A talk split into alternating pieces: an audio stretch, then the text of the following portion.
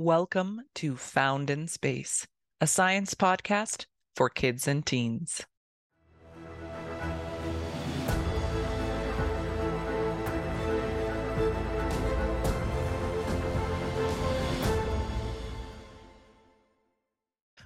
Rami is back with another really fun question for us today, which is, what are the animals that people have brought in space, like dogs, and why do they bring them in space? All right, this is a fun one. So humans are not the only animals to go into space.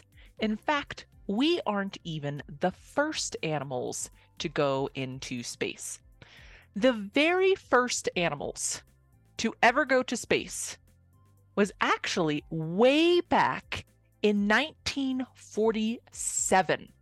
So this is before NASA was formed. This was before Sputnik.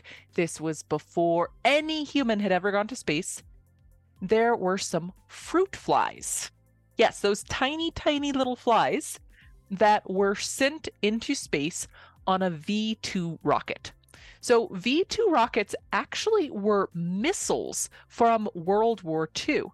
And we really should do a whole episode about this where we get into the history of how rockets were developed.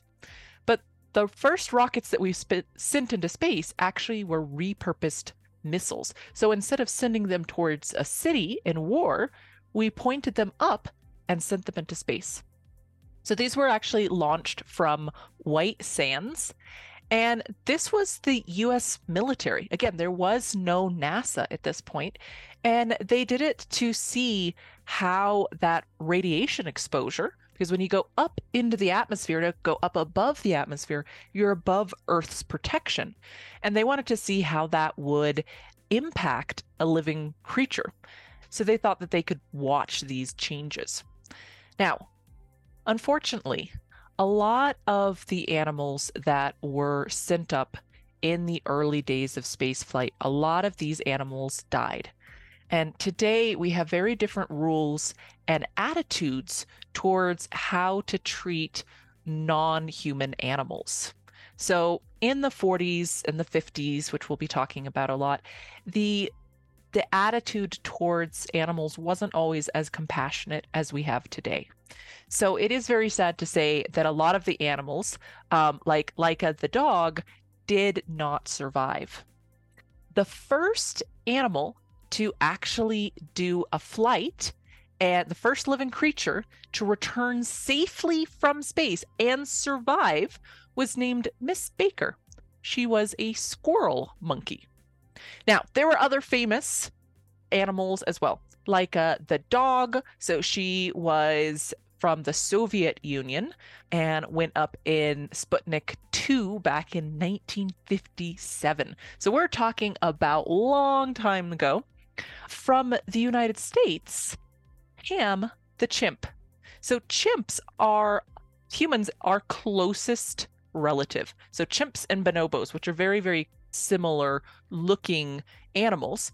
And Ham was really interesting because Ham being close to a human, scientists were able to basically study more easily what would happen with him. Now, he, because he was so similar to us, and chimps are really, really smart. So he was actually trained to test some of the stuff. Now, today, fast forward several decades, where there are many more rules about how animals get treated, we still do have experiments that happen with animals. And some of these, a lot of them are going to be mice. So mice are really commonly used in experiments because they are mammals. So they're a lot like humans, but they're really small, right? It's a lot easier to transport mice than it is people or chimps or things like that. And they also reproduce really fast. So it doesn't take very long for mice to be able to reproduce. So a lot of the experiments today happen with mice, um, but we've done things like taking spiders into space and seeing how they weave their webs. So to circle back around to the second part of the question, not just what animals have gone to space, but why? So the earliest animals, when they were first going into space in the forties and fifties, it really was to see, well, what happens? Is this safe? Can we send a human? So before sending a human, we sent things like dogs or monkeys just to make sure and just to see, okay, what how's this going to influence their health? Is the radiation environment going to be so strong that nobody can survive? Which is not the case, right? A lot of these cases, we found out that, oh, this is pretty good. We can probably, if we're careful, these are the things we have to consider, we can send humans. Now, today, a lot of that, the animals in space is still research, but we know a lot more about space. So we want to find out answers like, well, how does a spider think when it's in microgravity?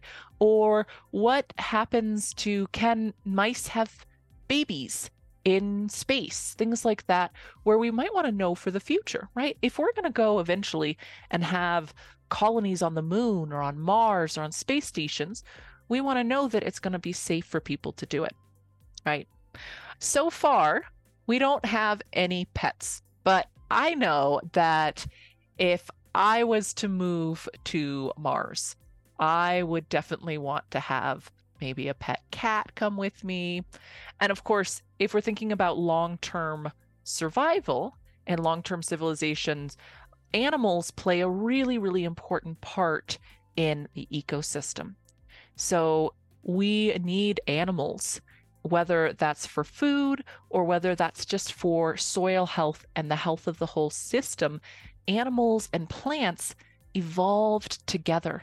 So if we're going to make giant greenhouses on the moon or Mars or in space stations, then we'll need to bring lots of life with us. Not only animals, but we'll need to bring fungi and we'll need to bring plants and bacteria. So a lot of things will need to come to space with us if we're going to leave Earth. So we need to understand how that works. All right, Rami, this was so much fun. Thank you so much for a great topic. And everyone, if you have any questions, please feel free to have your grown-ups send them into the email in the description. And as always, my friends, I hope you have dark skies and remember to stay curious.